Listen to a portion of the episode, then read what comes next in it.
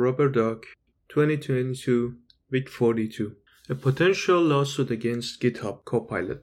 It seems that Copilot is producing free and open source code without attribution to the author. It does so by reading the code on GitHub indistinguishably, no matter who the author is or what the license is, and then learns from them. The worst part is that there is no way for an author to avoid this. Even if they decide not to host their code on GitHub, someone else might clone their code and host it on GitHub for them. This goes so far as generating the exact code or functions, basically replicating them in an output. So this potential lawsuit is aiming at restricting access to code that is not licensed to be used, to, re- to be reproduced, for example. And this could be disastrous for Copilot, which is a shame because it's a nice productivity tool, but at the same time, no one wants to steal each other's code, right? Next one is a very extensive article about product management versus engineering.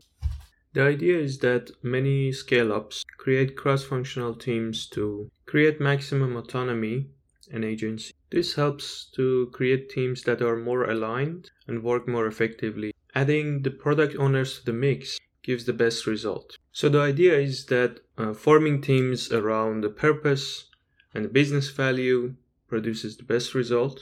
That team can contain uh, all the skills necessary to make the product successful, including the product manager, and that the balance between engineering and product is best negotiated within the team. Next story is about how error handling is neglected during the product management cycle, and it's left to developers to decide what the good user experience is. Although this is one of the most important parts of the application, and it's when users are most frustrated. So again, this article talks about creating cross-functional teams to improve error handling and provide a good user experience when it comes to errors. And the last article is about GitHub personal access tokens with fine-grained access to individual organizations, users, or repositories. They are a replacement for the standard ones, the classic personal access tokens, because they provide more security